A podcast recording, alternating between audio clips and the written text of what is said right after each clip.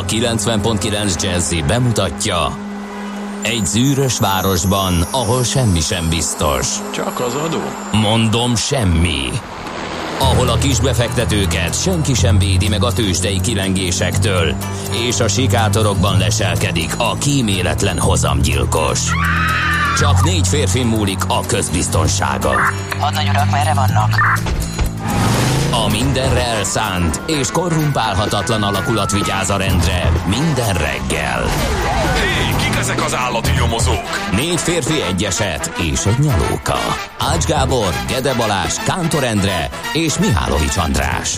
Az íróasztal mögül pedig Profit kapitány diktálja a tempót. Humor, emberi sorsok, közönséges bűnözők és pénz, pénz, pénz. Egy különleges ügyosztály. A Gazdasági Muppet Show minden hétköznap reggel a 90.9 Jazzin.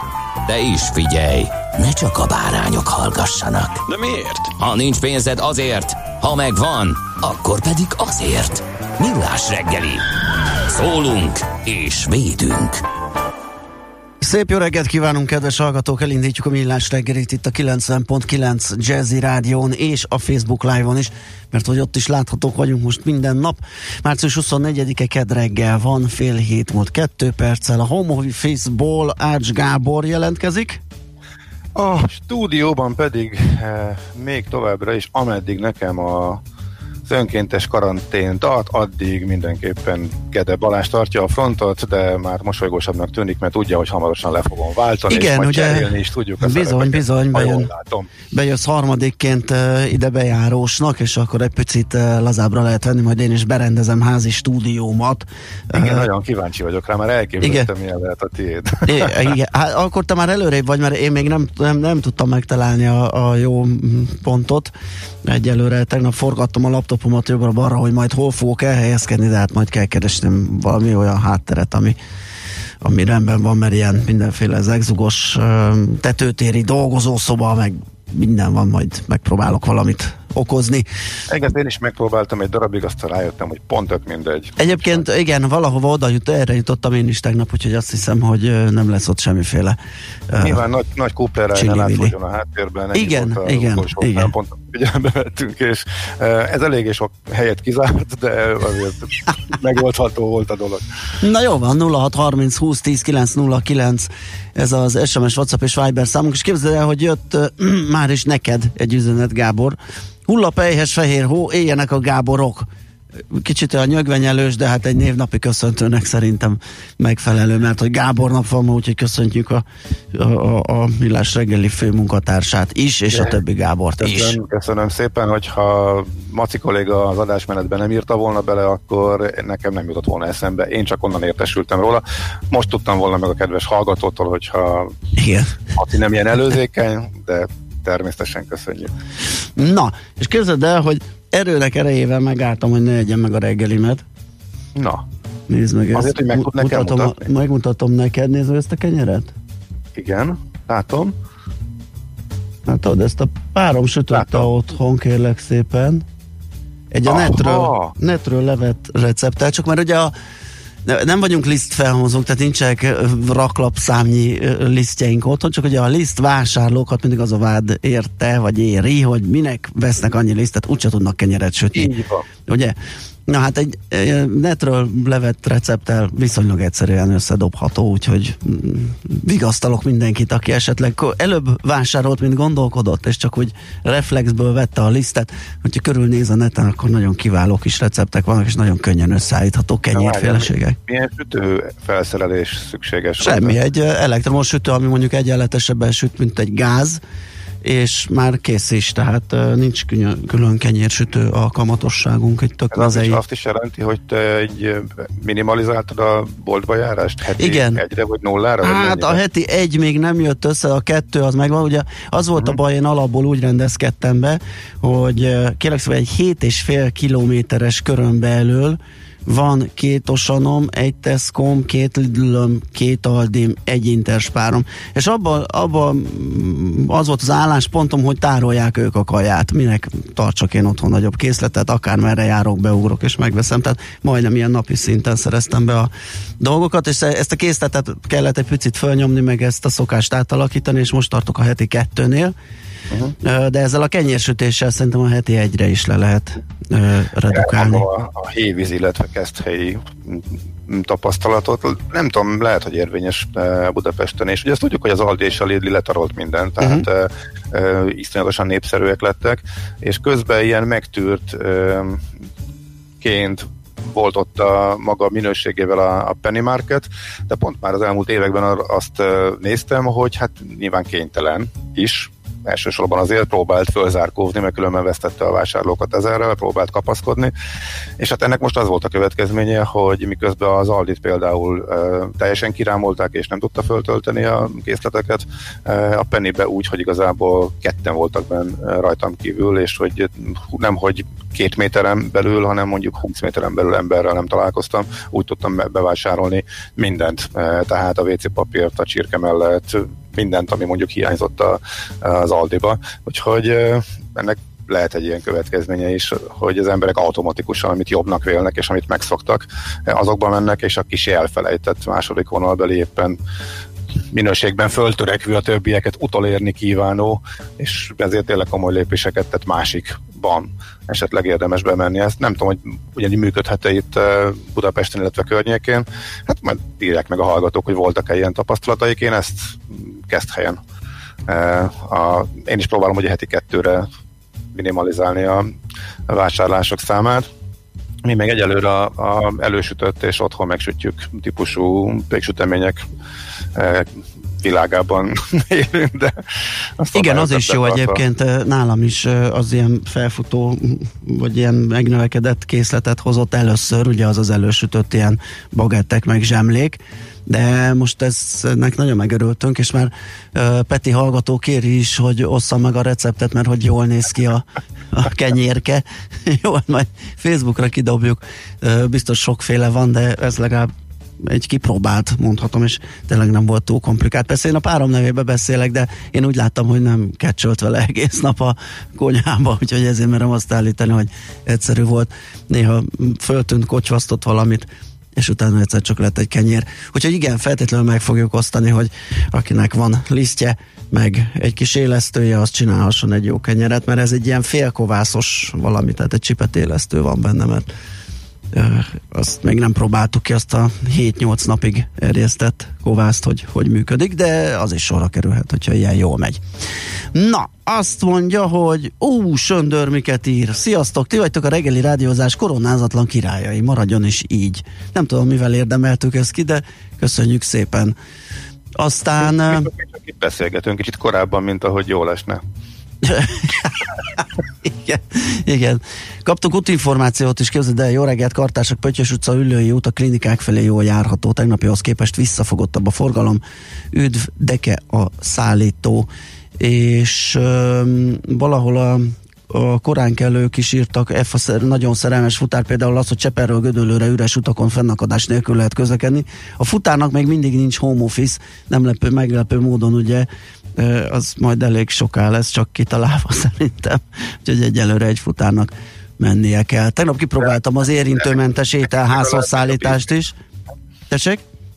Hát nekik legalább bízhatunk abban, hogy a biznisz is megy, az nagyon kevés szakma, illetve munkakör, ahol mondjuk nincsen válság, és nem úgy gyűrűzik be ez az egész, hogy Igen leépítések, visszafogások, hanem még felvétel is van, és bővítenek, mert hogy mindenki házhoz rendel. Igen, tegnap kipróbáltam az egyik gyors étteremnek az érintőmentes, érintésmentes házhoz szállítását, és nagyon nagyon keményen felkészültek, tényleg jól meg van szervezve, szépen minden lefoliázva, sterilizálva, telefonra magyarázhatod a futárnak, hogy hova pakolja a cuccot, hogy ne is találkozzatok.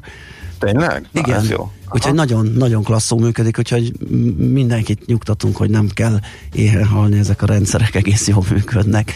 Nekem van olyan érzésem, hogy összességében mi egész jól, már mint hogy itt Magyarországon egész jól betartjuk ezeket a szabályokat, tehát drákói szigor nélkül is nagyon kevesen vannak az utcán, tényleg mindenki most, most már egy a, a boltokban, utcákon is nem néznek hülyén, hogyha valaki maszkban van, hogyha valaki kikerüli az embereket, hanem inkább biccentenek egymásnak az emberek. De én legalábbis ezt éreztem az el, elmúlt napokban, miközben ugye lehet olvasni a híreket, hogy sok helyen nem tartották be a szabályokat, és azért kellett a legkeményebb intézkedéseket behozni, mert tömegek maradtak az utcán akkor is, amikor még csak kérték a az illetékesek, hogy nem menjenek. Lehet, hogy én vagyok egy kincstári optimizmus, vagy ez túlzás. Én, én ezt láttam. Igen, nekem is van egy ilyen érzésem, miközben most épp írja be a hallgató, azt hiszem, hogy kintről Nagy-Britanniából, hogy Hello Boris bejelentette a kijárási tilalmat tegnap, igen, ezt olvastuk is. Hmm. Um, milyen a fama kedv van? Csak arra gondolkodom, hogy az angoloknál hogy ment ez a, ez a iszonyatosan nagy uh, fordulat. Mikor írtam én erről cikket? Múlt hétvégén, tehát nem most hétvégén, nincs még tíz napja, amikor az volt, hogy mindenki vezette be a drasztikus intézkedéseket. Boris megmondogatta, hogy hát nyári immunitás, fertőződjön meg mindenki, jó ez nekünk, illetve az ő szakemberei, és akkor még az volt, hogy semmi még iskola bezárásról se volt szó. Hát kicsit nagyot fordult akkor ott a világ. Igen. Na, hát ö, szerintem egy bemelegítésnek ez jó volt. Ja, aggodalmaskodik a kedves hallgató, hogy élesztő is kell a kenyérbe, az a gond lesz, két hete sehol nem kapok. Én azt vettem észre, hogy lement ez az élesztő rohamba, de persze lehet, hogy csak a környékünkön. És ö, igen, én is bajban voltam két hétig, mert, mert azt hittem, hogy már soha többé nem lesz. De most valahogy volt, és már mint hogyha nem is akarna mindenki mindent megvenni. Egy ilyen érzésem is volt, hogy nagyjából feltöltöttek a készletek, a pufferek, és most már mindenki normális adagokat vásárol. Meglátjuk majd, hogy ez meddig tart, de egyelőre eléggé így nézett ki, úgyhogy szerintem érdemes menni egy kört, mert mm, most már mint hogyha lenne élesztő is. Nem mehetünk tovább a nélkül, hogy a szerkesztő úr kedvenc előadó művészét megemlítsük a születésnaposok listájáról. Ö, ki is? Mm-hmm. Ne, na. Szerintem gondoltam, hogy egyben oh, Gabriele Susanne Kerner, német popénekes, 1960-as, hú, hú, ne, na is benne van a korban. Ö, és hát igen, sok kiváló sláger előadója ő. Ugye a 99 Luftballon az egyik leghíresebb, de azt most nem fogjuk lejátszani, félek, hogy nincs benne a zenei tárban. Nem készültünk föl. Nem készültünk föl rá, igen. Úgyhogy figyelj, akkor viszont mondhatunk még egy párat. Uh, Harry Houdini például, aki Vejszerik néven látta meg a napvilágot, magyar származású mágus szabaduló művész, 1874-ben született ezen a napon, és a gyerekkoromban nagy fejtörést okozó Joseph Barbera, amerikai animátor, ja, 1911. Hát ez, az, az, a Hanna, Hanna és Barbara a stúdióról, amikor kiderült, hogy a Hanna is és a Barbara is két, egy-egy pacák, akkor igen, a... szerintem gyerekek millióinak okozott álmatlan éjszakát, én is úgy, nekem is úgy rémlik. Igen, igen, igen, ez egy furcsa helyzet volt. Na szóval ebből egyikük Joseph Barbara született 1911-ben ezen a napon. 1938-as Ág István Kossuth és József Attila díjas magyar költőíró műfordító a nemzetművésze, aki Nagy István valójában, ugye Nagy László költő szintén Kossuth díjas öccse, és 1943-ban született Svajda György magyar drámaíró, dramaturg, színházigazgató őrájuk emlékezhetünk, és amit néztem még, hogy hát eléggé otromba ünnepet ül a tuberkulózis, a TBC világnapja, nem abban vagyunk benne, de egy tüdőt támadó járványban, úgyhogy egy ilyen sajnálatos egybeesése van ennek. Tehát a március 24-e a WHO által kinyilvánított tuberkulózis világnap, és a mini szoknya világnapja is, hát azt félek, hogy ahogy jöttem befelé a plusz két fokban, az ma nem lesz annak nagy ünnepe, nem nagyon fogunk ilyet látni. Na, kérem tisztelettel egy jó zene, és utána belenézünk a lapokba.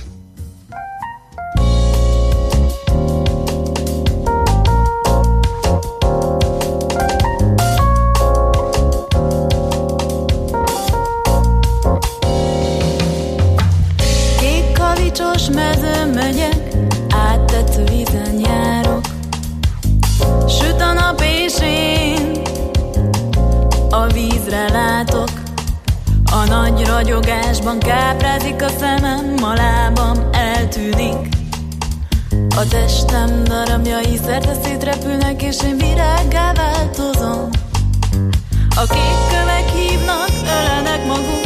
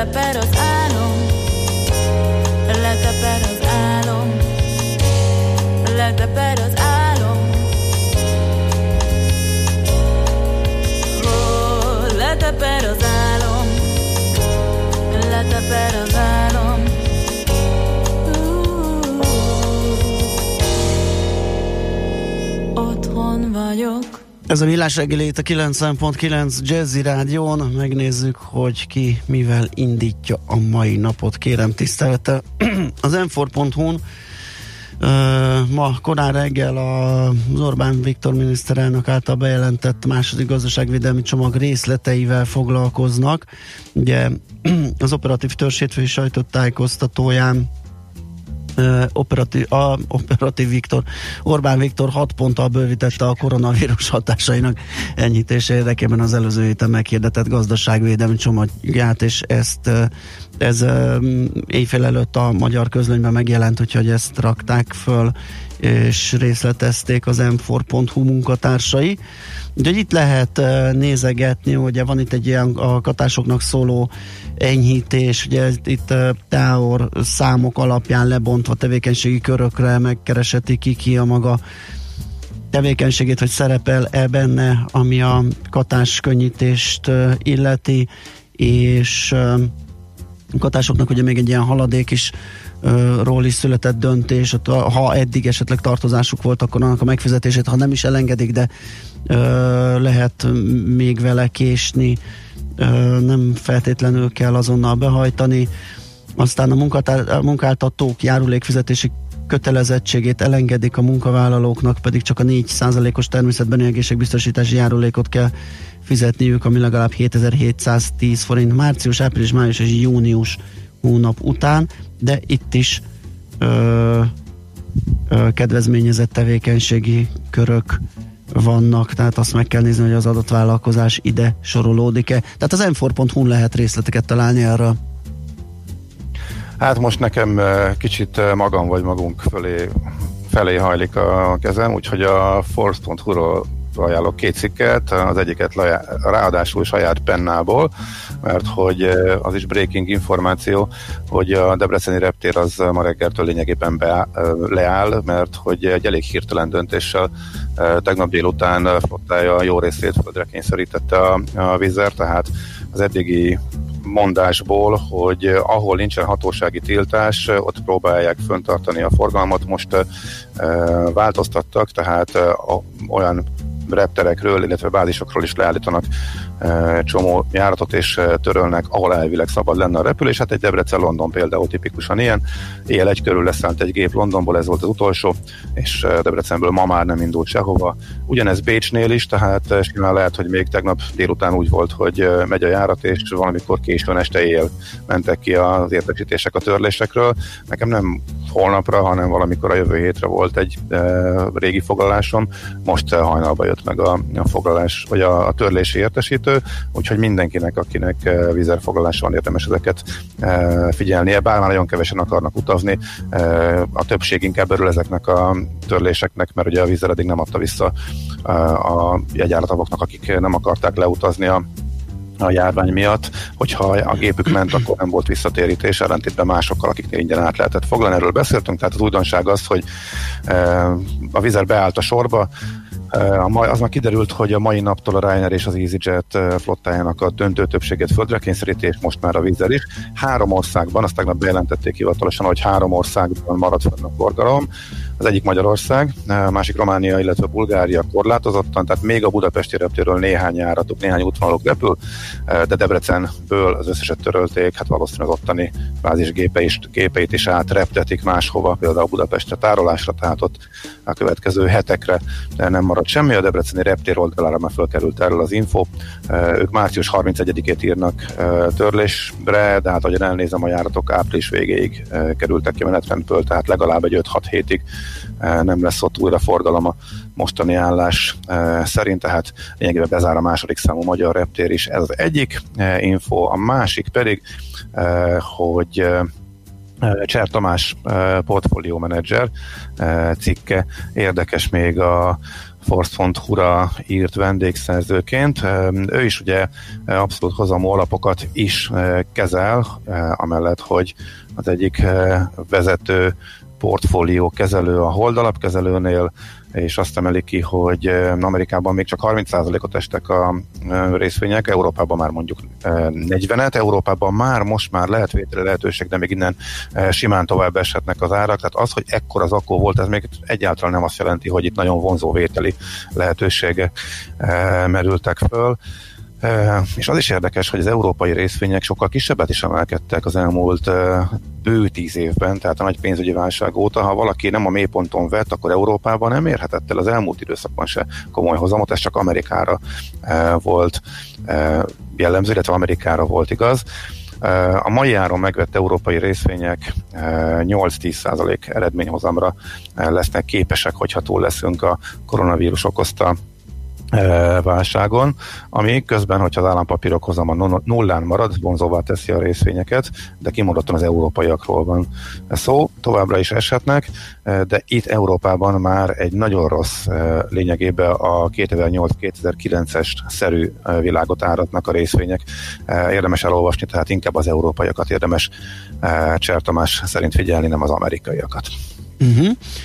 Jó, hát uh, akkor szerintem maradjunk ennyiben és mert a világgazdaságot megnéztem, az is a, az új csomaggal foglalkozik, tehát nyilván most ez és megnéztem az összes print terméket, és mindenki csak a rájuk eső részével foglalkozik a tegnapi kormányzati bejelentéseknek, tehát a, a világgazdaság a katásokkal, akkor mások nyilván a politikai részével, mm-hmm. nemzeti sport, sport az olimpia eltolásával, tehát ezek a közismert infók vannak a printlapokban. Oké, okay, akkor tolunk egy jó kvimbit, és utána pedig megnézzük, hogy hogyan muzsikáltak a tőzsdék tegnap.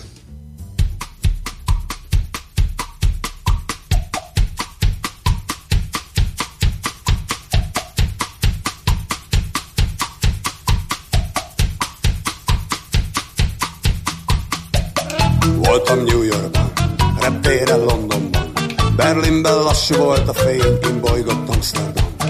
Hessett Márekes, Párizsból SMS, Szikrázott Velence, Varsóban a fűszeres lány, aki eladó, de én nem bemapó, halló, halló, halló, hallucináció, csak a szerelem, eleven, eleven, valahol elveszett, veszettől keresem, sehol se talállak, téged életem, voltam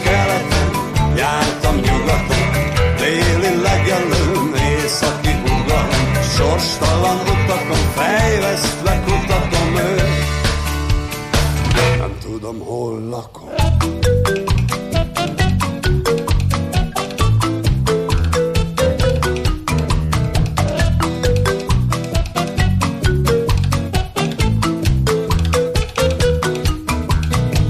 Itt lesz a szekrényben, a kávés csészében, vagy tán a szőnyeg alatt, az ajtó mögött nem néztem. Egy sötét sarokban, nyilvános WC-ben, körültan egy kávéházban, budai erkélyen, jaj, hívok nyomozó, mert én nem kalambó, halló, halló, halló, hallucináció, csak a szerelem, eleven, eleven, valahol elveszett, veszettől keresem, sehol se talállak, téged életem. Voltam keleten, jártam nyugaton,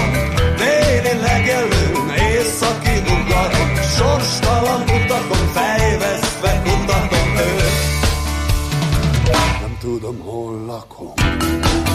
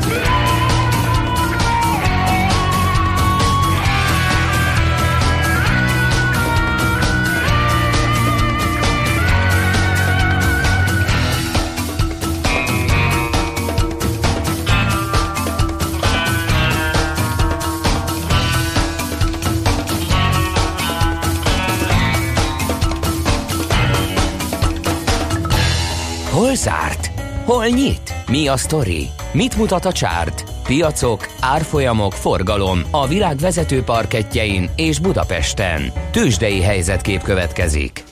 Tegnap a Budapesti értéktősde mutatója a BUX 4 os csökkenéssel 30.848,5 ponton zárt. Ez 111 pontos mínusznak felel meg. És azt lehet elmondani, hogy a forgalom 15,5 milliárd forint volt. Ez még mindig átlag fölötti, de nem az a hisztérikus 20-30 milliárd forint körüli érték, ami mostanában megszokott volt. Úgyhogy kicsit mondhatni, hogy csendesebb volt a kereskedés, de mondom még egyszer átlag fölötti azért ez a volumen is. A MOL 29 forint... Kezdenek a befektetők lenyugodni valahova. Igen, nézegettem a csártokat is, igen, ott a mélypontok környékén megy, azért elég nagy volatilitás, ugye majd elmondjuk tegnap, hogy a Fed lépésére szintén nagy mozgások voltak napon belül, egyébként a Buxban is, mert volt nagyobb mínuszban, ugye egész Európa nagyon rosszul kezdett, és amikor jöttek a hírek, akkor ilyen ezer pontot úgy ment fél óra alatt, mint, mint máskor százat. Tehát ö, nagyok a mozgások, de minthogyha most egy kicsit ö, így megtalálna egy ilyen egyensúlyi állapotot a piac. A MOL 29 forinttal esett, tehát másfél százalékkal került lejjebb 1871 forintra, ami nem igaz, mert erősödött, bocsánat, az előjelet elnéztem. A az OTP is emelkedni tudott 120 forinttal 1,3%-kal 8985 fokra, és az Igen, első... az a nap nagy részében bőven 9000 Igen. forgott, és a végén megint visszaütötték 9000 alá, tehát a Igen. vége nem volt túl szép. Emelkedett, de a vége nem volt túl szép. és a gyengülők között pedig a Magyar Telekom volt 8 forint 50 fillérrel, 341 forint 50 fillérrel esett, ez 2,5 százalék majdnem, és a Richter árfolyama csökkent még 220 forintra, ami közel 4 százalék, 5420 forintra esett. Sajnos most kezdő utolérni a piacot, a Richter ugye nagyon sokáig itt jól tartotta magát, és jól uh, muzsikált, most az utóbbi időben rendre ő kapja a pofonokat. Igen, de szerintem... A Richter még így is a két hónappal ezelőtti, vagy három hónappal ezelőtti szintjére esik csak vissza, nem pedig jóval lejjebb. Igen. Nagy különbség a többiekhez képest, igen. Na és akkor mi volt odakün? Hú, hát én erről most uh, annyit tudnék mesélni, mert hát ez nagyon izgalmas, ami most folyik érthető módon a piac uh, keresi a megfelelő árszintet így a, a vírus kapcsán. Az imént hallhattuk, hogy uh, Zser Tamás szerint mit áraznak a piacok. A hétvégi, le, hétvégi, már pénteken az volt az érdekes, hogy péntek lehetett volna Amerikában a második nap, amikor a válság begyűrűzése óta először fordulhatott volna, volna elő, hogy kétszer egymás után is emelkedik, de a nap második felébe szétosztották a piacot, és komoly mínuszba fordult. Most a várakozás az nagyon negatív volt, az indulásra, így is kezdett Európa, de az 5%-os mínuszokból följöttek. Sőt, amikor hirtelen jött a Fednek a újabb brutális likviditás bővítő, pénznyomtató intézkedéséről a hír, akkor pozitív tartományba is lendültek az amerikai határidős indexek, illetve Európában az indexek, mert ez még az amerikai nyitás előtt volt emlékeim szerint. Na ebből visszaütötték, utána pedig Amerikában egy hát eléggé szép, szép napon belül hullámvasutazás következett, egy kis szelekcióval a végén, tehát a nagy tech cégek ismét, akik ezt a, válságot jobban megúszhatják, vagy esetleg még kedvezhet nekik, lásd Amazon, ők emelkedtek, de a papírok nagy többsége esett, és ebből lett az, hogy a Nasdaq megint jócskán túl teljesített. A volatilitás, a változékonyság, az alja keresés az egy érdekes dolog, miután a VIX egy, egy, egy erősen mínuszos napon, nem olyan durván erősen mínuszos, mint az előző hetekben többször is előfordult, de egy ilyen napon is nagyot zuhant a VIX index, tehát az opciókba épített volatilitás, ami arra utal, hogy azért a határidős piacok szerint már lenyugodhatnak a piacok, csökkenhet a változékonyság, és úgy tűnik, hogy a piac valahol most reagálta le azt, hogy milyen súlyos válság jött be, kinyírta azokat a szektorokat, ahol nagyon komoly problémák vannak, lefeleződtek az árfolyamok, és ezen a többinél pedig elindult ez a szelekció, amit említettem, hogy a válságra ki hogyan reagálhat, kit hogyan érintett, és ennek megfelelően mennek jobbra-balra az árfolyamok. Ez alapján talán abban bízhatunk, hogy ugye átárazó részvények nagyon gyorsan, és innentől már talán talán a e, krak az elmúlt, és innentől e, kicsit föl, kicsit le is e, mehetnek az árak, illetve nyilván, hogyha súlyosbodik a válság, a lefolyásával kapcsolatosan rossz hírek jönnek, hogyha még mindig napról napra a GDP várakozásokat lejjebb viszik, az elemzők, akkor innen is nyilván még bőven eshet, de ez már nem az a nem tűnik olyan pánikszerűnek, mint ami eddig volt, hanem inkább most már tényleg a friss híreket követhetik az árfolyamok. Tehát az alján van, nem is tudod fölpattanni, eh, de kezd megnyugodni, és csökken a váltóvékonyság, ennyi a jó hír. Tőzsdei helyzetkép hangzott el a Millás reggeliben. Na nézzünk egy-két üzenetet. Azt mondja, sziasztok, az új Szent Grál az érintésmentes idézőjelben. Én megértem, hogy életben akarnak maradni az éttermek, de ugye ezt is sem gondoljátok komolyan, hogy valóban érintésmentesen készít a szakács az ételeket, igaz? Írja Viktor Apó, persze, hogy nem. De hogyha csak egy delegált ember van arra, aki készíti, csomagolja. Most össze, átgondoltam ennek a gyors a hamburgerezőnek a folyamatát, hogy ott egy ember elkészíti az ételt, termelés irányító csomagol, bedobja a csúszdába, a pénztári kisegítő fölkapja, odaadja a pénztárosnak, a pénztáros bele az acskóba, tehát átmegy legalább négy emberen, hogyha ezt le lehet rövidíteni, és közben esetleg fertőtleníteni, mert hogy ilyen lezárt üdítős kupakok, lebélyek dupla kupakkal, hogy a nyílást letakarják, nem menjen be semmi. Tehát nyilván nem klasszikusan érintésmentes, de hogyha lecsökken ez az út, hogy hány ember kezén megy keresztül, meg egyáltalán nekem nem kell elmenni érte, akkor azt gondolom, hogy azért... Igen, de... meg hogyha a konyhán tényleg nagyon betartanak Így van. minden olyan szabályt, akár a fél óránkénti egy percig tartó kézmosás távol egymástól az emberek, akkor elvileg bízhatunk abban, hogy ott nem történhet fertőzés.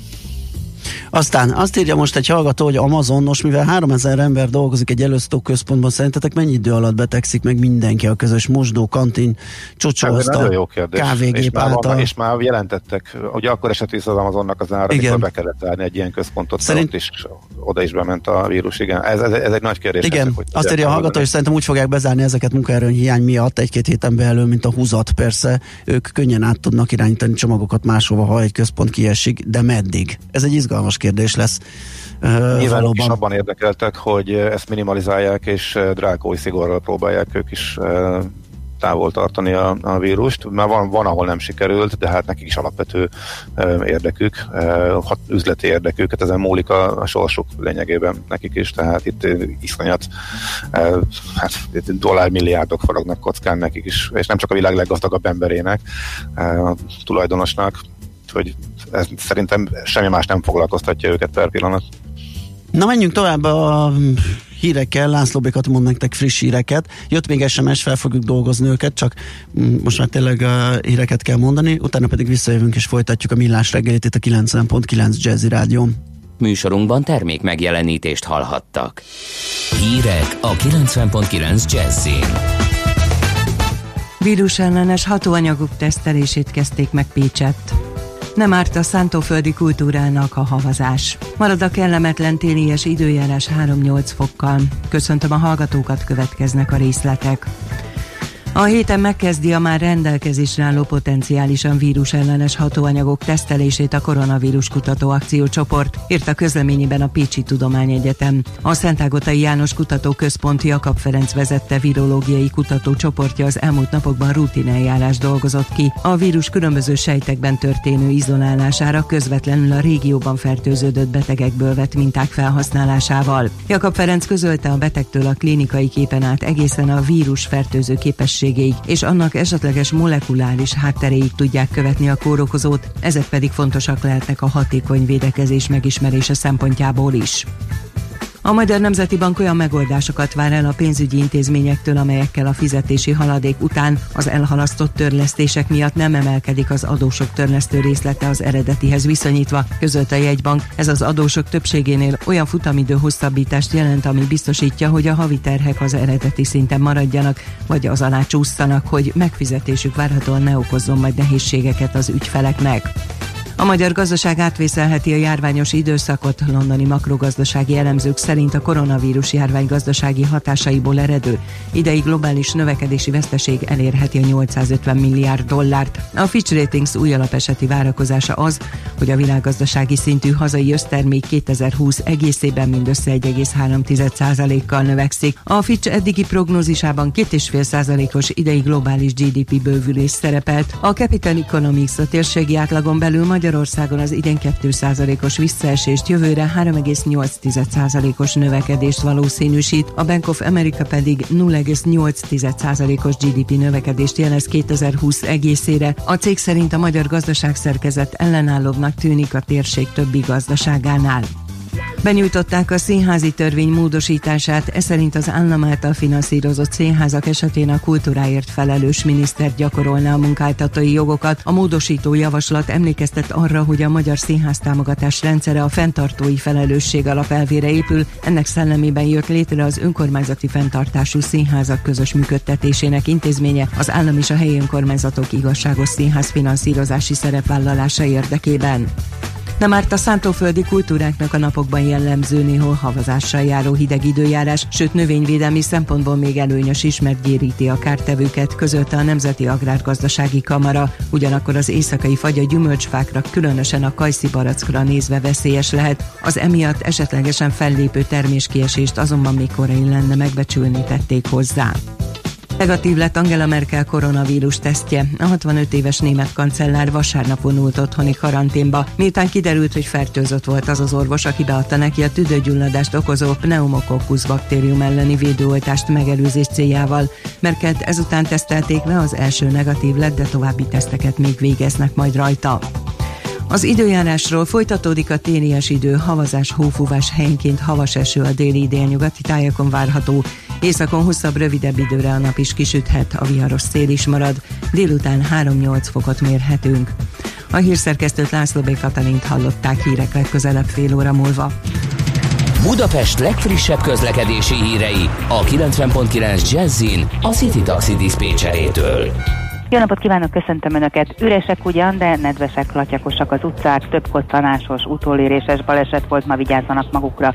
Taxisoktól tudjuk, hogy a rendbiztos őrei folyamatosan dolgoznak. Most éppen a 12. kerület Stromfeld Aurél utca felső szakaszán mérik az arra elhaladó autók sebességét, csak óvatosan a gázpedálokkal.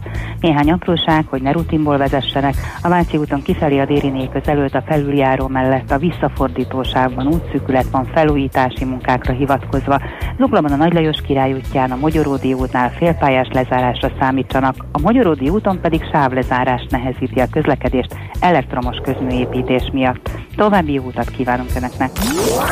A hírek után már is folytatódik a millás reggeli, itt a 90.9 jazz Következő műsorunkban termék megjelenítést hallhatnak.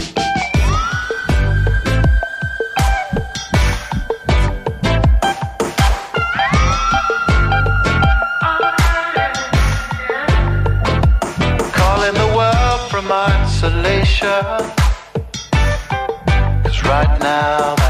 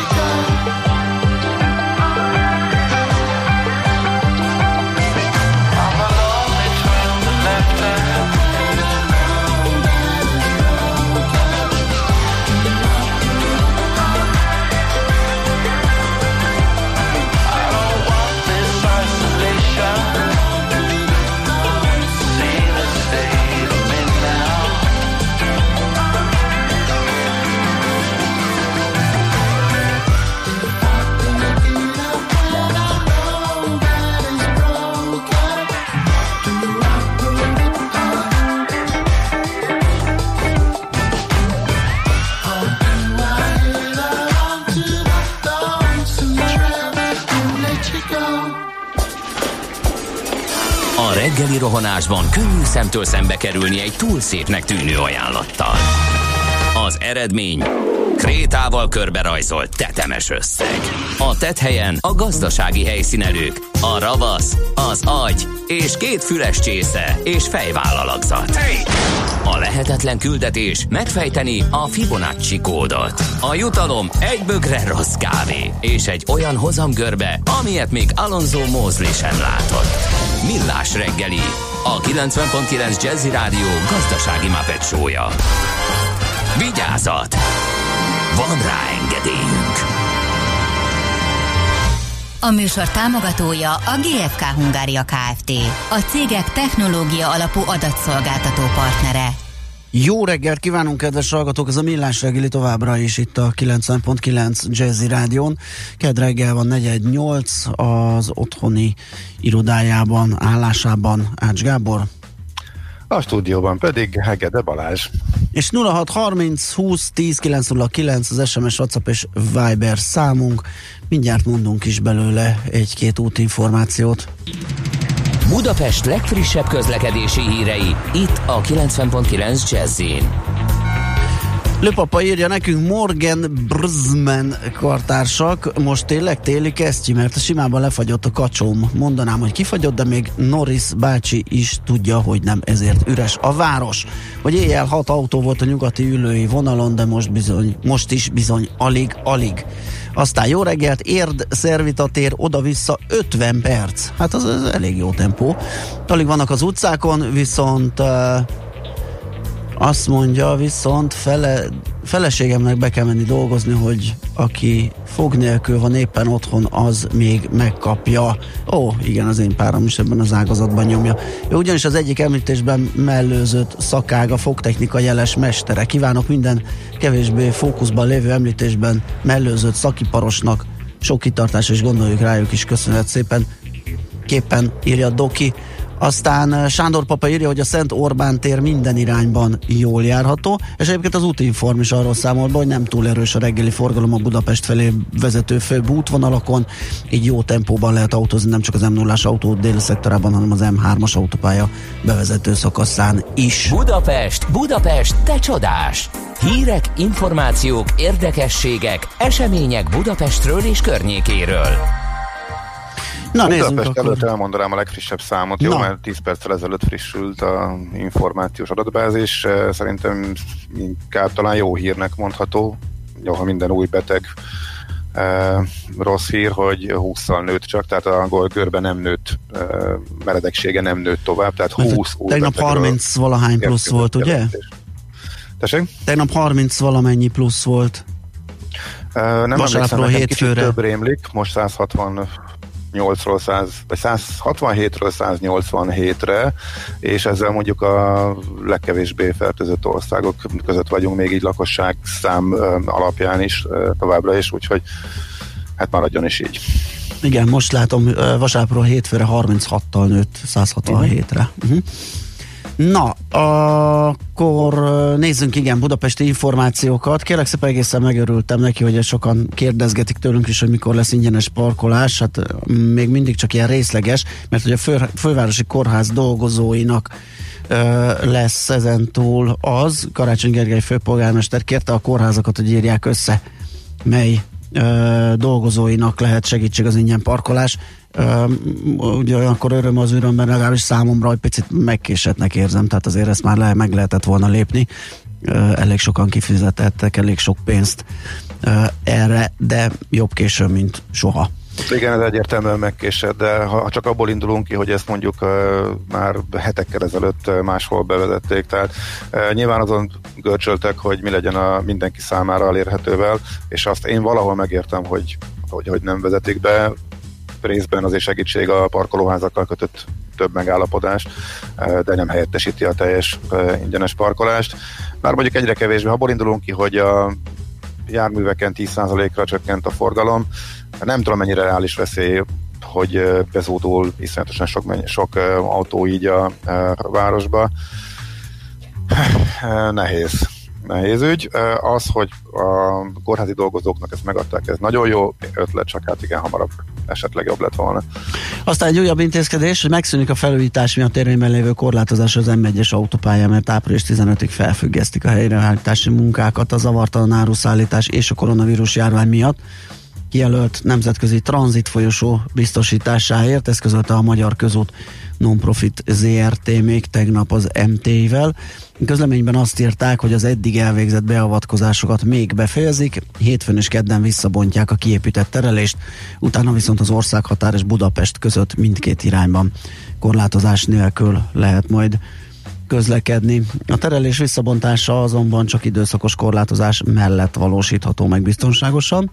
Ezért a Magyar Közút az arra közlekedők türelmét és megértését kéri, április 15-ig tartó felfüggesztés esetleges hosszabbításáról vagy eltörléséről, és a munkálatok további ütemezéséről folyamatosan tájékoztatást adnak majd, úgyhogy majd kapunk uh-huh. ezekről információkat. A harmadik ilyen információs táblánál az autópályán sikerült rájönnöm, hogy mi az a, mit jelent ez a tranzit szó egészen pontosan, csak furcsa volt, ki volt írva, hogy következő benzinkút 113 km, és így meglepődtem, hogy úristen, most a következő szokásos kutak zárva vannak itt a stráda mellett, de nem, ugye ez a tranzit kimondottan avokra vonatkozik csak, és uh, lényegében az összes stráda fölötti információs tábla az ő tájékoztatásukra lett átállítva, hogy akik az országon áthaladnak, uh, például hegyes halomtól a romániai határátkelőkig ők merre kötelesek menni, és számukra meg van határozva, hogy csak és kizárólag melyik pihenőhelyeken állhatnak még pihenni, illetve tankolni, és ez rájuk vonatkozik ez a sok-sok információ, úgyhogy ha valaki esetleg így meglepődik, ne tévessze meg nekem is mondom a harmadiknál jutott el a tudatomig, hogy ez mi is és pontosan kikre vonatkozik. És még egy információ, a CityMapper nevű cég, aki a ilyen forgalom figyelő alkalmazása van, pontosan látja, hogy a tömegközlekedésben mekkora változás van az elmúlt időszakhoz képest, és meg lehet nézni náluk mindig felrakják a változásokat. Ez most egy pont egy vasárnapi adat lehet, hogy egy hétköznapi az még többet mondaná, de mondjuk hogy tegnap előtt a szokásoshoz képest mekkora volt a forgalom. Például a világ legnagyobb városaiban Budapest nincs rajta, de tudjuk, hogy 10%-on belül van a a forgalom, tehát a tizedére esett vissza a tömegközlekedésben a forgalom, viszont föntartják a menetrendet, igaz, hogy tanszüneti menetrendet pont azért, hogyha valaki utazik, akkor a tömegközlekedési eszközökön is föl tudja tartani minimum két méteres távolságot mindenkitől, és beszéltem néhány ismerőssel, aki utazott, és azt mondják, hogy ez tényleg könnyű, a legtöbb, ami, a, a, amit busz, buszról jeleztek, az hat ember volt, de általában két-három emberrel utaznak még a korábban oly tömött járatokon is, mint a 7-es vagy a 22-es busz, szóval Barcelona 3 3%, Milánó 3%, Madrid 4, Lyon 4, Róma 4, Párizs 5, eh, Amsterdam 7, és eh, az amerikai városok eh, ott lassabban állnak le. Európában igazából 10% fölött csak Berlint, Lisszabont látom 12-vel, illetve Hamburgot, és ami kimagasló, Stockholm a 30%-ával, ezt nem tudom hova tenni, vagy miért csak a harmadára esett a forgalom, a tömegközlekedésben, illetve Moszkva és Szentpétervár még a felére sem, tehát ilyen 56-60 százaléknál vannak. Hát nem tudom, hogy ez azt jelenti, hogy ott kevésbé vigyáznak az emberek, vagy nincsenek még akkora intézkedések, nem hívják fel a figyelmüket annyira a, a veszélyre, vagy egyszerűen kénytelenek menni, és még a home office nem annyira elterjedt, és ez valahol egy kényszer. Minden esetre figyelmeztető adat.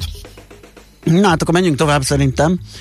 Zene után lesz, hogy megbeszélnünk, ugye tegnap rálépett a nyomdagépre a Fed, és gyakorlatilag korlátlan pénznyomtatásba kezd kötvényvásárlás, limit nélküli kötvényvásárlási programján keresztül. Samu Jánossal, a Concord Értékpapír ZRT vezérigazgató helyettesével fogjuk ezt megbeszélni, hogy ez mit jelent, mit hozhat ez, mennyiben hatásos eszköz, és mit léphetnek a többi jegybankok. Nekünk a Gellért hegy a Himalája. A millás reggeli fővárossal és környékével foglalkozó robata hangzott el.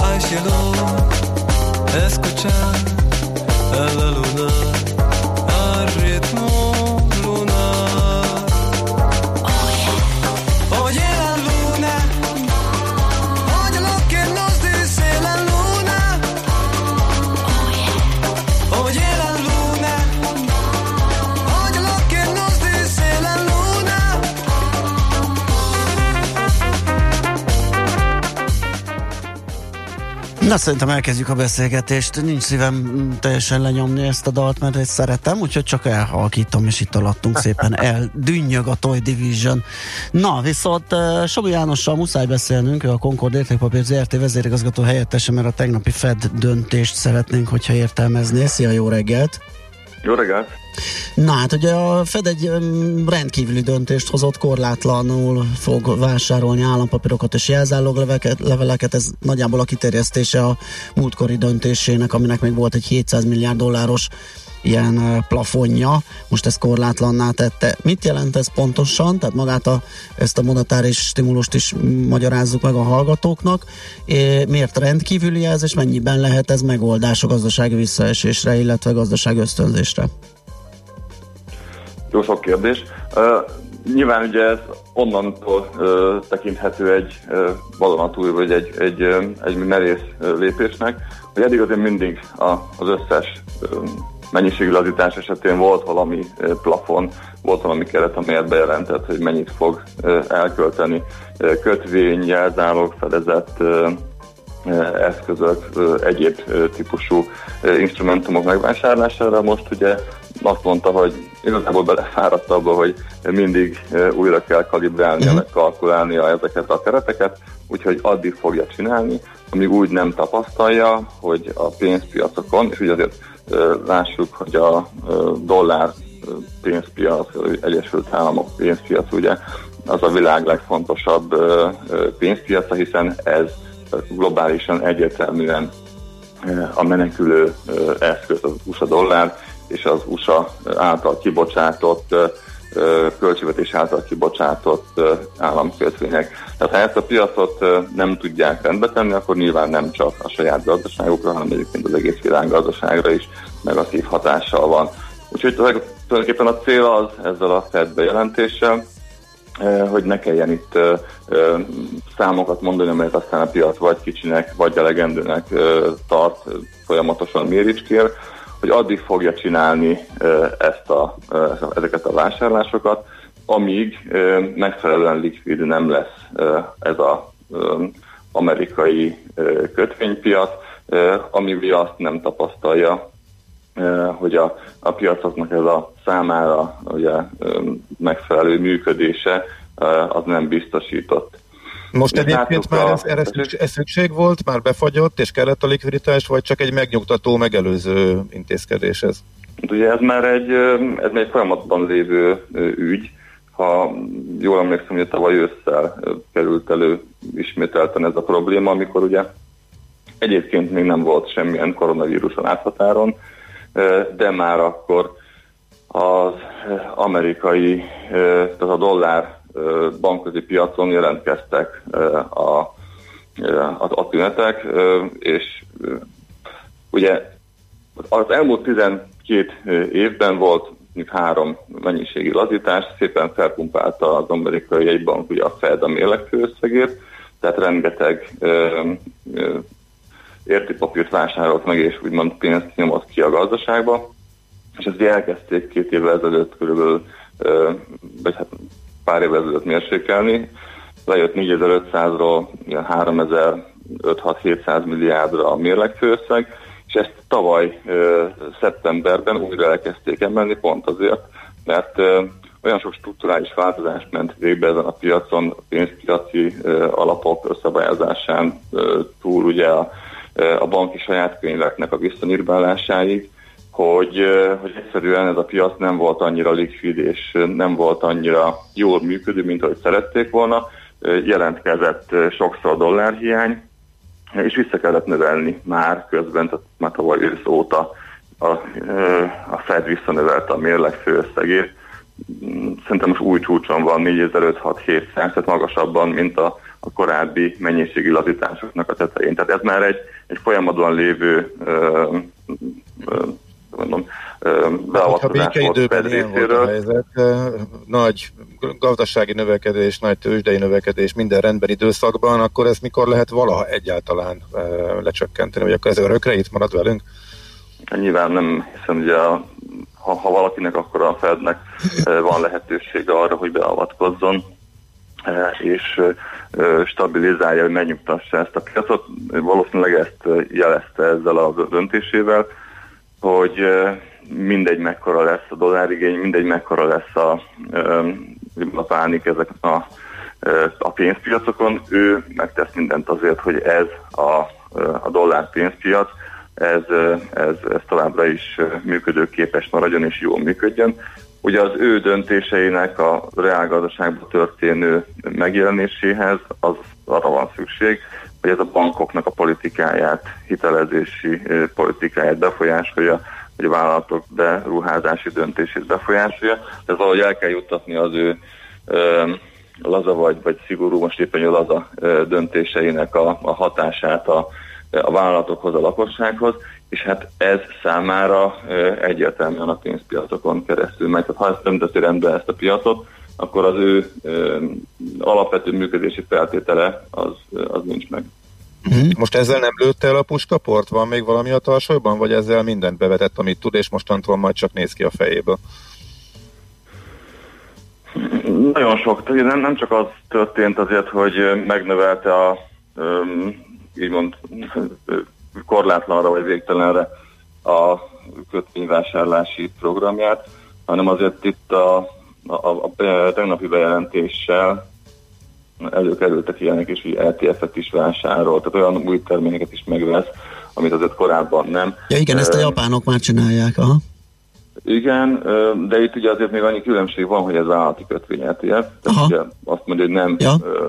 Nem, igen, igen, azt akartam mondani, hogy azért még lenne egy lépés, hogyha mondjuk azt, amit a japánok vagy a svájciak, ugye svájci egybank, japán egybank csinálnak, lehetne még azért menni esetleg tovább, és a, mondjuk a részvénypiacra is betehetni a lábát a Fed.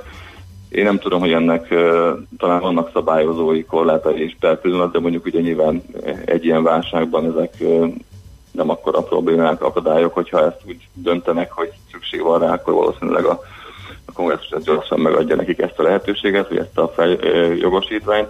Egyelőre még ugye ebbe a, az irányba nem mentek el, megmaradtak a kötvényeknél, a kötvény kapcsolt LTF-eknél, illetve azért ugye azt is látszik, hogy a, a a gazdasági életnek nagyon-nagyon sok területéről, hitelkártya, autóhitel, diákhitel, ilyeneknek a, a becsomagolása útján a, a bankok szintén forráshoz juthatnak, hogyha ugye ezt a, az ilyen hitelek által támogatott papírjaikat eladják a Fednek. Tehát itt tulajdonképpen nagyon-nagyon nagy részét a, a, a, a, a hitelpiacnak azt lefette a tegnapi döntés. Uh-huh. Mit léphet ezek után az LKB, és mit csinálhat például a Magyar Nemzeti Bank? Mi nyúlhatunk-e ilyen eszközhöz? Az az lépett most egy elég jelentőset azért a, talán a múlt héten volt, igen, múlt héten. Uh-huh. Ugye ő bejelentette azt, hogy 750 milliárd euróval növelni fogja a kötvényvásárlási programját. Ez azt jelenti, hogy nagyságrendileg hogy a hátralévő időszakot, ha nézzük, az év végéig szól, havi 80 milliárd, korábban már ugye volt egy 30-32 milliárdos program. Tehát ugye ez meghaladja azt, amit egyébként a, a, az ECB a mennyiségi lazítása csúcsán csinálta a korábbi években, tehát ez egy tényleg egy korábban nem látott méretű stimulus, és hát ez ugye az GDP-nek körülbelül 7-7%-át teszi ki ez az új, tehát ezért nagyon jelentős ez az összeg, amit ők most elköltenek kötvényvásárlásra. Én azt gondolom, hogy az ECB most nagyon sokat tett, uh-huh. és ö, ugye nyilván a, azért a, ugye a válság jellegéből fakadóan, meg a, abból fakadóan, hogy itt a, a hozamok azok már évek óta, vagy évtized óta nagyon alacsony szinten vannak, ugye hát praktikusan az LKB-nál az irányadó hozam az mínuszban van, tehát azért itt azért fogynak a monetáris politikának a, a lehetőségei.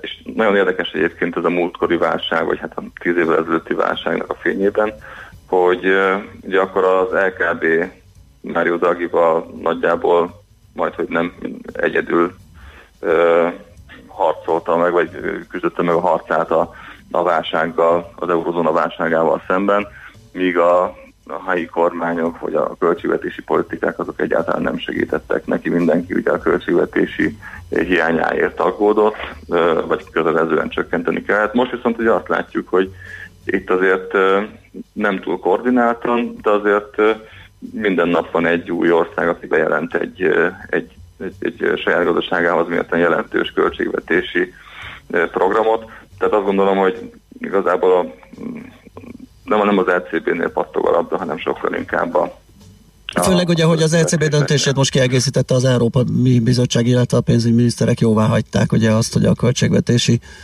uh, hiány gyakorlatilag növelhető. Gondolom a két döntés együtt még erősebb.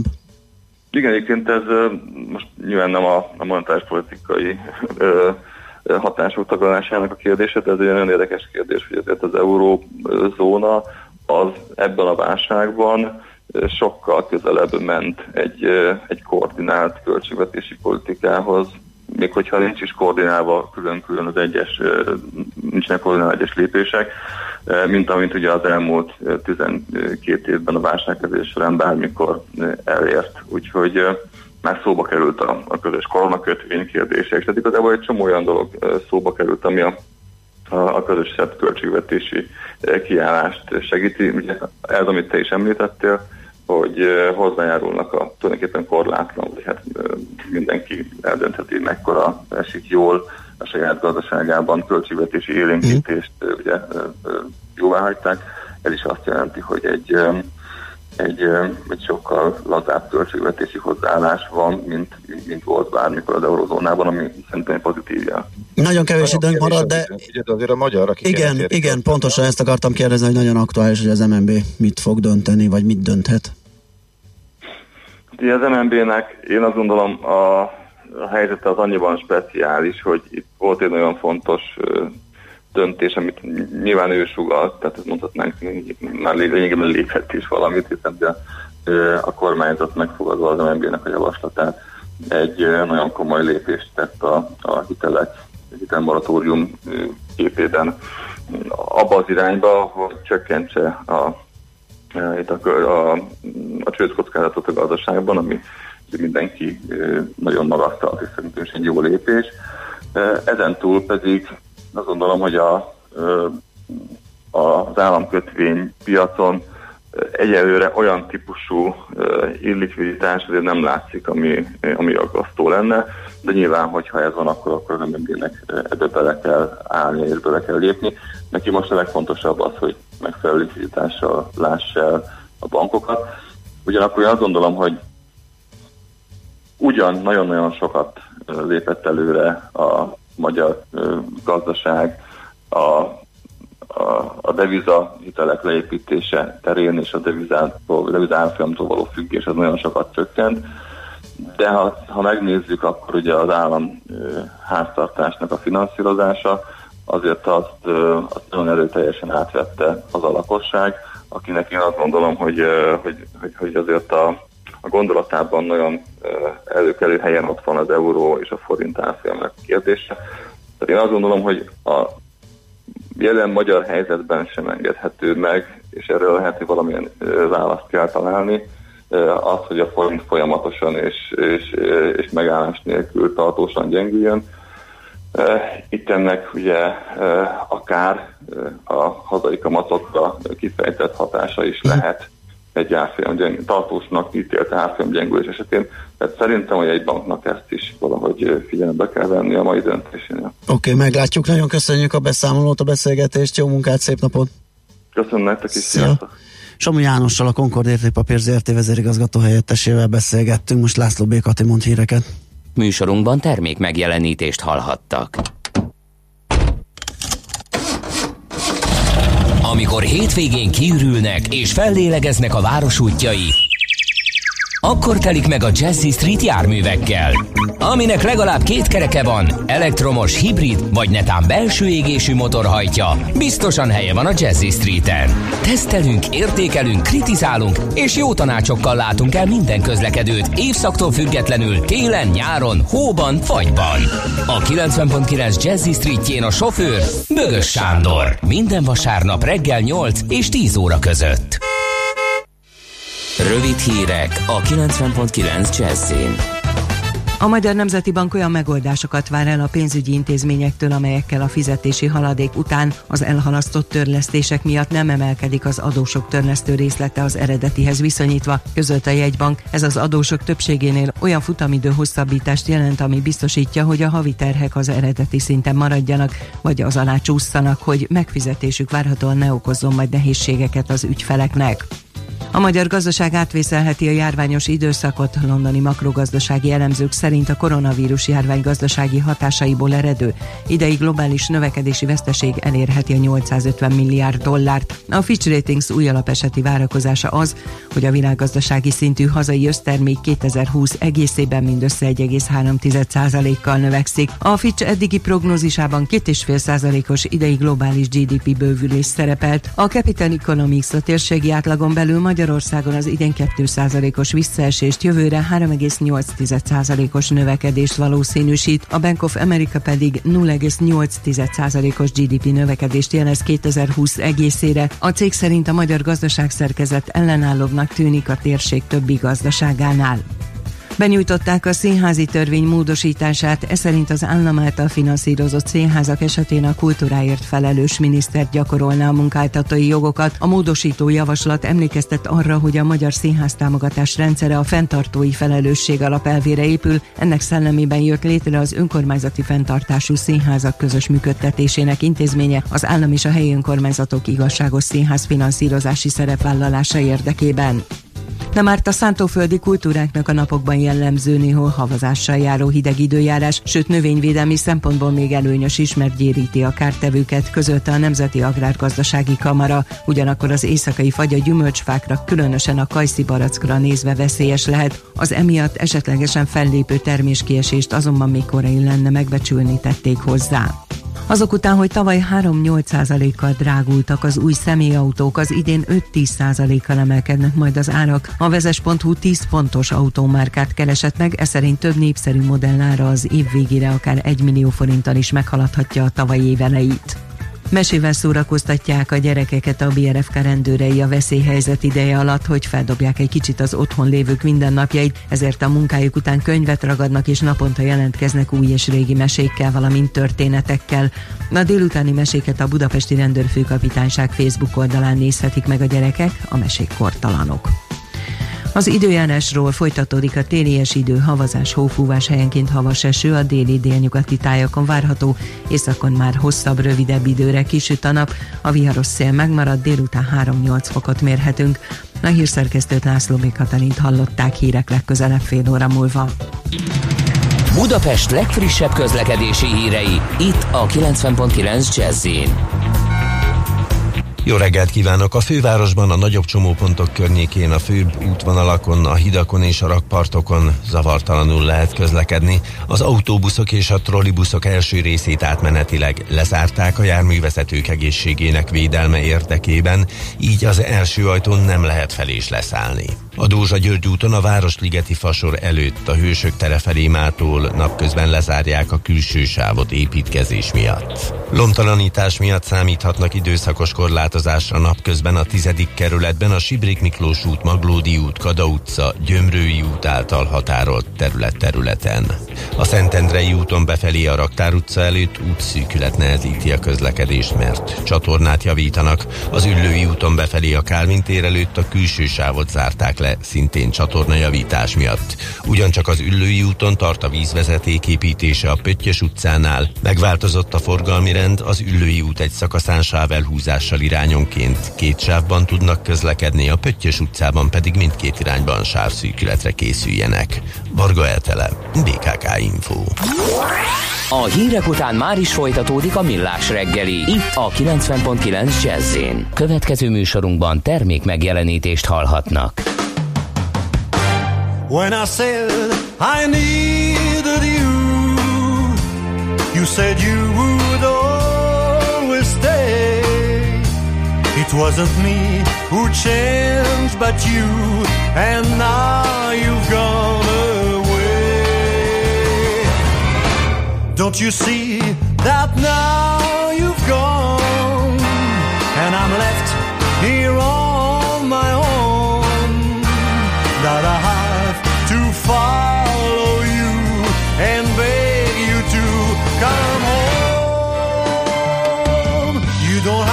say you love me, just be close at hand. You don't have to stay forever, I will understand.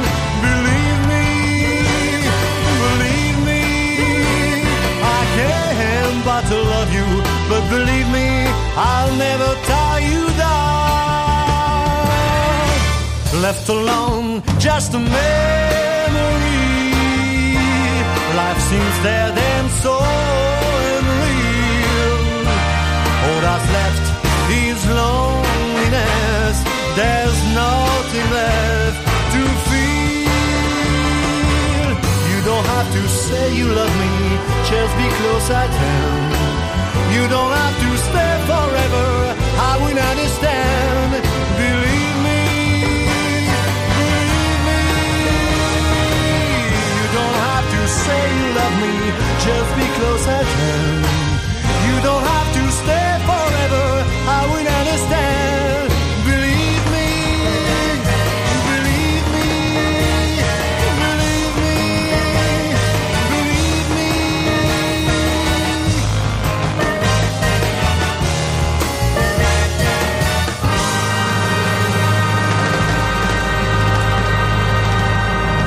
Hallottál már a Bitcoinról? És az Ethereum, Ripple, Litecoin, Monero megvan?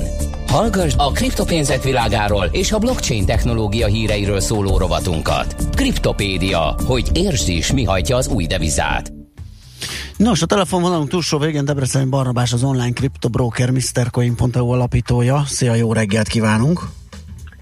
Jó reggelt, sziasztok! Na, hát nézzünk egy picit a piacra, hogy uh, hogyan muzsikál a bitcoin, hogyan muzsikál a többi uh, kriptovaluta, és holnap majd jössz be hozzánk egy hosszabb beszél, ja nem jössz be, de hosszabban fogunk beszélgetni, tehát akkor olyan lesz, mintha bejönnél, és akkor majd a piaci kilátásokról is szerintem majd bővebben uh, beszélgessünk, mert az nagyon izgalmas, hogy, hogy mi várható most. De mi történt az elmúlt napokban itt a legnagyobb cirkusz alatt? Abszolút. Hát szerintem ami a leg, legérdekesebb, ami az elmúlt napokban történt, hogy egyrészt a Bitcoin az elmúlt héten egy 25%-os uh, rallit csinált, az S&P viszont zuhant tovább, tehát két hete arról beszéltünk, hogy, hogy inkább magas kockázatú befektetésként viselkedik, most az elmúlt héten már inkább az aranyjal mozgott tovább, tehát nem egyértelmű, hogy most ilyen vagy olyan vagy amolyan eszköz, er- erről szerintem holnap beszélünk Aha, majd bővebben. Ami érdekes, talán megemlítendő, még a holnap előtt, hogy tegnap ugye a magyar idő szerint egykor a Fed bejelentette a végtelen pénznyomtatást, aminek hatására a részvénypiacok nem nagyon nyugodtak meg, egy enyhe mínuszban zártak, a, bitcoin viszont jelentősen kilőtt, és az arany is egy ilyen plusz 4-ben, plusz 4 százalékban van azóta, tehát a bitcoin meg plusz 8. Uh, úgyhogy a, a tegnapi bejelentés hatására meg, meg épp menekülő eszközként viselt, szóval egyáltalán nem ért egyértelmű, hogy ez most micsoda, vagy mi nem. Világos. Jelenleg egyébként 6500 dollár, 6556 dolláron áll. Jó, akkor még egyszer elmondjuk előjáróban, hogy holnap akkor bővebben beszélgetünk a piaci kilátásokról. Most viszont van egy-két olyan érdekes hír, amit érdemes mindenképpen átfutni. Ugye például az egyik az, hogy az olasz vörös kereszt bitcoin adományokat is gyűjt a koronavírus járány elleni védekezéshez. Igen, az olasz vörös kereszt több másik szervezettel bitcoin adományozási kampányt indított, hogy adományokat gyűjtsenek egy koronavírus betegeket ellátó központ ö, létrehozása számára. Az elsődleges céljuk 10 000 euró ö, összegyűjtése volt. Ez a cél ez mindössze három nap alatt teljesült, úgyhogy most kitolták ezt a célt, és, már, ö, és most már ennek a közel háromszorosát szeretnék begyűjteni. Úgyhogy de ami, amit szerintem nagyon fontos elmondani, hogy, hogy, el, hogy elindult egy hasonló összefogás itthon is. Um, Igen, erre rá is akartam kérdezni, hogy aminek ráadásul ti is oszlopos mm, részevői, szervezői vagytok. Ö, igen, ab- abszolút, tehát összeálltunk ö, a, a hazai vezető kriptovaluta szolgáltatókkal, név szerint a CoinCash, az Inlock és a Mr. Coin összeállt, és mi is elindítottunk egy ilyen kampányt, Mi ebbe fel is ajánlottunk azonnal két és fél millió forintot, és így a, a részvevő partnerekkel létrehoztunk egy közös kriptotárcát, amiben már a, az első nap további másfél millió forint érkezett, úgyhogy az olaszokat de jó. lehíváltuk. Aha, az klassz. Ez a, ez a pénz, ez a járvány elleni védekezésben részvevő kórházaknak kerül átutalásra, és ö, Hogyan az, ő- az ő bitcoin tárcájukba, vagy milyen módon? Igen, ezt nem, nem, nem, tehát mi pont ebben segítünk, igen, jól kérdés, tehát hogy mi pont abban segítünk, hogy akinek uh, kriptopénze van és szeretne segíteni, uh, ja. ő, ő, ő beküldi ebbe a tárcába, és ezt teljesen költségmentesen átváltjuk, és ezt uh, át, átküldjük a, a járvány megelőzésében uh, részevő kórházaknak az alapítványi számláira. Aha, világos. E, meddig tart az akció? Gondolom ez itt van folyamatosan, amíg a Ez folyamatos, uh-huh. ez folyamatos, és szeretnénk, hogyha, hogyha ez, ez abszolút folyamatos lenne, amíg ez kitart, hiszen nem, hozzánk még el sem érkezett az őrület, uh, úgyhogy uh, Szükség mi, van. mi arra szeretnénk buzdítani mindenkit, hogy segítsen, ahol tud, mert elképesztő az, amin, amin nem sokára az egészségügyi dolgozók át fognak esni, uh, úgyhogy szeretnénk abszolút, hogy ez egy, ez egy folyamatos dolog legyen. Világos, nagyon klassz kezdeményezés. És akkor még egy rövid hír maradt a végére, ugye egy olasz magánbanknak a bitcoin kereskedési szolgáltatása, amit most indított el. Um, igen, Olaszországban egy, um, van a uh, Hype nevű neobank, nem tudom, ismeritek-e? Um, ők, um, ők egy kisebb játékos, ők, nekik egy egymillió ügyfelük van, de nőnek um, ők is nagyon gyorsan. Szóval most lehetővé tették a, az ügyfeleik számára, hogy a mobil alkalmazásukban bitcoint adhassanak, ve- vehessenek, illetve tárolhassanak. És ez hasonló, mint a Revolut szolgáltatása, de annyival több, hogy a Revoluthoz képest ez egy teljes értékű bitcoin tárca, amelyel küldeni lehet és fogadni is lehet a kriptopénzt, illetve fizetni vele, tehát nem, nem csak ö, spekulálni és kereskedni, hanem ténylegesen lehet használni a, a, a mindennapokban. És ö, azt mondják, hogy ezt a szolgáltatást azért indították el, mert, mert egyre növekvő mértékben kérték, vagy igényelték az ügyfeleik ezt a lehetőséget, és azt is látják, hogy most a, a, a járvány idején ez érdekes módon ez az igény megugrott. Az elmúlt hetekben ez, ez az igény jelentősen megugrott, úgyhogy kijöttek ezzel a szolgáltatással. Ezt szerintem látni fogjuk egyébként sok más neobanknál is. Első körben azt, tehát ők ugye így próbálnak versenyezni a nagy bankokkal. Németországban látjuk, hogy a nagy bankok is már ezeket integrálják, mm. aztán szépen lassan szerintem egy-két-három éve is lecsorog a, a sima high street retail bankokhoz is ez, ez a fajta kezdeményezés. Világos.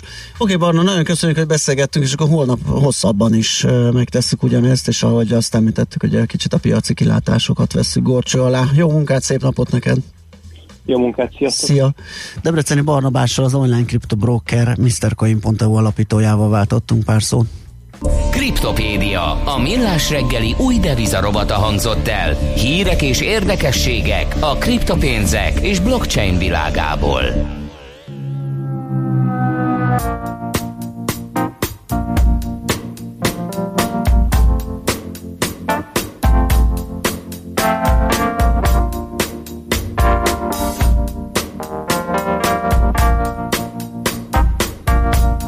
Like pebbles on a beach, kicked around, displaced by feet.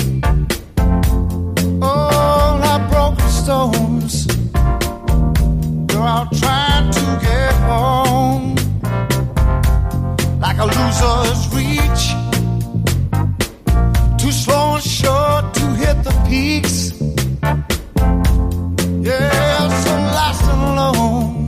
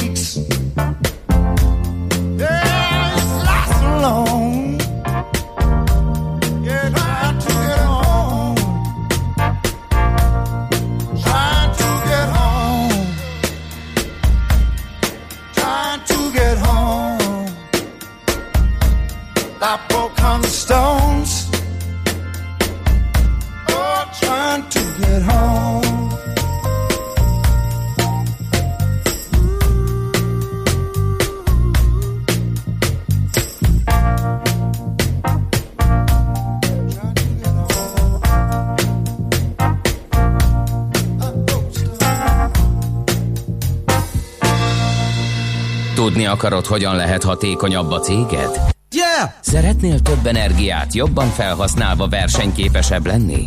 Fontos lenne, hogy pazarlás helyett a megtakarításon legyen a hangsúly. Akkor jó helyen jársz. Cégenergia. Céges energiafogyasztás, energetikai tudnivalók, teendők és döntések. Áram- és földgázvásárlás, energiahatékonysági megoldások és megújuló energiafelhasználás. A Millás reggeli üzleti energiafogyasztás. Na hát kérem szépen arról fogunk beszélgetni, hogy az energiakereskedők életét hogyan befolyásolja a járványhelyzet, és ez ügyben tárcsáztuk dr. Szabó Lászlót, az MMS Energia Kereskedő Kft. szakértőjét, ügyvezető igazgatóját. Jó reggelt kívánunk! Jó reggelt kívánok, szép jó reggelt kívánok a hallgatóknak is. Na hát mindenkinek az életében nyomot hagy ez a helyzet, az energiakereskedők miért lennének kivételek? Hát nem kivétel, sőt kifejezetten példamutatóak szeretnénk lenni ebbe a, a környezetben. Ugye amikor a, a járványhelyzet, illetve a vélelmezhető gazdasági válság közeledik, akkor az energiaszektornak és az energiakereskedőknek is fel kell készülni erre. A, a közüzemi infrastruktúrák nem állhatnak le, sőt nem is uh, botolhatnak meg. Uh, teljes uh, erővel kell működnünk.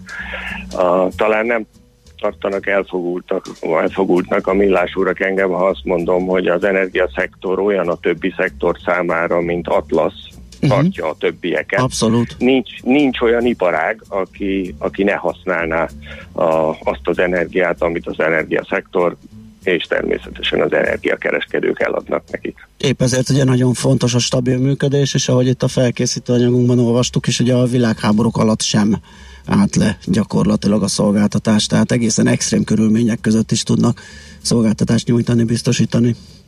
Igen, erre van felkészülve a teljes ágazat, ugye a termeléstől az átvitelen keresztül az értékesítésen át. Nem lehet személyi, anyagi, műszaki akadálya az ellátás biztonságnak, mert a fogyasztó, legyen az magánfogyasztó, de ugye tőlünk a üzleti fogyasztók, vállalkozók vásárolnak a áramot és gázt. A fogyasztó az energiabiztonságot vásárol, nem csak energiát. Uh-huh. Az ügyfelek egyébként érdeklődnek, a vállalati ügyfelek kérik a segítséget, vagy uh, kev... Haló? Itt vagyok. Ja, megijedtem, hogy a vonal szakadt meg, igen. Uh, tehát ők hogy viszonyulnak a helyzethez? Hát ugye a vállalati ügyfeleket elsődlegesen érintette a járványügyi helyzet, a, eltérően érintette őket. A, látszik, hogy ugye kiürültek az, az irodaházak, áttevődött diversifikáltan a, a kommunikáció a, a lakókörzetekre, de az irodaházakat például a, nem kezdik el kevésbé fűteni, különösen az utóbbi egy-két napban, a, és kevésbé hűteni sem, mert a szerverparkok mindenhol a nagy ütemben dolgoznak. A, a különböző vállalkozások, termelővállalkozások pedig a járványügyi helyzetnek megfelelően működnek. Van, ahol csökkent a termelés, van, ahol pedig kifejezetten nőtt. Tehát például az élelmiszeripari vállalatok azok dübörögnek. Um, ehhez mérten kell nekünk foglalkozni velük. Uh-huh. A, a nagyon nagy fogyasztókkal napi kapcsolatban vagyunk, ugye tudomással kell bírni azzal, hogy arról, hogy ha holnap valaki csökkenteni akarja a termelését, mert azt az, az elektromos áramot, akkor holnap meg se kell termelni. Aha. A, és a, a irányítás, üzemirányítás így jobban felkészülten várja a holnapi napot, ha mondjuk egy üzem leáll. Uh, ugye korábban beszélgettünk arról, hogy éves szerződések vannak alapvetően. Uh, gondolom ez a helyzet most ez megváltoztathatja esetleg azokat a kvótákat, amiről először gondolkodtak az üzleti döntéshozók, vagyis műszaki megoldások nyilván vannak, de üzletileg is felkészülte az energiakereskedő, hogy ezeket a helyzeteket kezelje ezért is szükséges tanácskoznunk a, folyamatosan az ügyfelekkel, mert a éves szerződéseik vannak, abban benne van egy mértékadó éves fogyasztás, a, benne van egy menetrend, egy vállalkozói ügyfél leadja az éves menetrendét, hogy hogy fogyaszt, uh-huh. és ez a menetrend most megváltozik, ehhez igazodni kell, és még jobban kell beszélgetnünk, mert azt látjuk, hogy a jövő évre vonatkozó vá- a vásárlásaikat a nagy bizonytalanság Aha. övezi, ugyan a bizonytalanság még erősebb fogalom, mint a kockázat. Nem tudják a vállalkozások, hogy jövő évre milyen kereslettel számíthatnak. Emiatt az alacsony árak ellenére, mert most rendkívül alacsonyan vannak az energiaárak, szabad piaci, a versenypiaci energiaárak, az alacsony árak ellenére általában csak ajánlatkérésekkel találkozunk, nagyon kevés a szerződéskötés, mert amíg egy beszerző örömmel vásárolna most áramot meg gázt, addig a gazdasági igazgatója nem tudja megmondani, hogy de akkor jövőre és negyedévre, vagy havonta lebontva mekkora mennyiséget vegyünk. Tehát ezt a bizonytalanságot kell áthidaljuk a, a vásárlóinkkal, például termékfejlesztéssel, például rugalmas termékekkel. Uh-huh. Egyébként az áram vagy a gáz beszerzésnél van most a nagyobb dilemma, mi okozza a nagyobb problémát? Hát az áramot hamarabb érte, a, hamarabb látunk változás rajta. Ugye a gáznál, ha, ha csak az elmúlt hét szombatig vizsgálnánk, akkor azt mondhatnánk, hogy a fűtési szezon véget ért, aztán uh-huh. ugye mégiscsak visszajött, és szinte csak a technológiai célú fogyasztást látjuk a gázban, a, amit ugye azért befolyásol a, a, a járványügyi helyzet. Áramban viszont minden szektor, minden a, a minden intézmény másképp reagált, el tudják képzelni a hallgatók, hogy például hogy pörög a fogyasztás például az egészségügyi intézményeknél. Igen. Hm. És cégméretben van különbség az érintettségben, vagy abban, hogy mi a teendőjük, hogyan érint őket, mondjuk a KKV-t és nagyvállalatot, hogy említette, hogy, hogy kapcsolatotok van? Hát ugye a nagyvállalatokkal azért szükséges a napi kapcsolat, mert egy nagyvállalat, ha mondjuk 100 gigawattnyi fogyasztást, gigawattórányi fogyasztást a felfüggeszt, uh-huh. mert mondjuk azt mondja az anyacége, hogy a három hét szünet, mert a nemzetközi ellátási láncba probléma adódott, és nem tudják beszállítani a részegységeket, akkor ekkora fogyasztási mennyiség azonnal látszik a, a rendszeren. Míg a KKV-knál, a több tízezer KKV-nál egyrészt kisebb a hatás, másrészt kiegyenlítődik a hatás, de itt is egyenként kell foglalkoznunk velük, és attól függően megyünk lefelé amilyen mértékű a, a fogyasztásuk. Először nyilvánvalóan mindig a nagyobb fogyasztók változásait kell fölmérjük, hogy ezt a rendszerirányítás felé, meg a saját vásárlóink, a, a portfólió menedzsereink felé tudjuk közvetíteni. Világos. Egy utolsó kérdésként nyilván a várakozások mik. Uh, ugye sokan mondják, hogy még csak az elején vagyunk a nagyobb bajoknak. Hogyan lehet felkészülni? Hogyan készültök?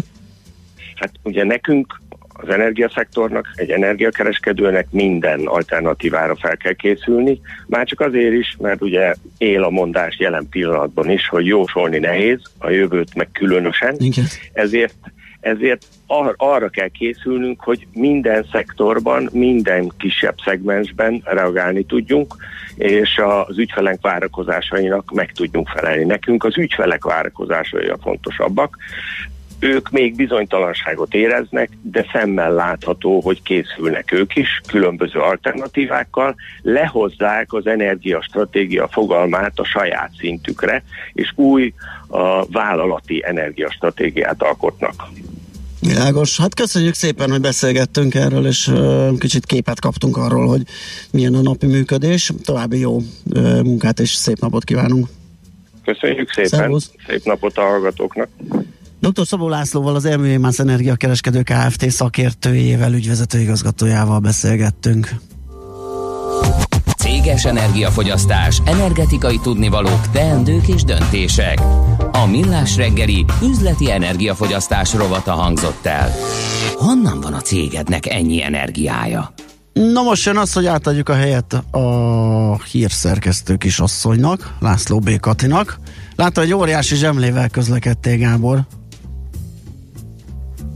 Titkolni, de nem tudom, a pontos időjelzést észrevette, de a hátam mögött azért még egy elemet sikerült beszerezni a válság közepette is. Hát ha nem is pontos, de egy pár perc differencia, most már nem órák, hanem most... Nem a szándékos, a plusz 5 perc az teljesen a szándékos, nehogy elkésünk, igen, ez, ez egy komoly Ja, értem, ez egy trükk. Aha. Jó, nagyon klassz, most már azért igen közelít több az érték, mint a múltkori több órás differencia, ez már használható. Na jó, akkor jöjjenek a hírek, és utána pedig visszatérünk, folytatjuk a millás reggelit.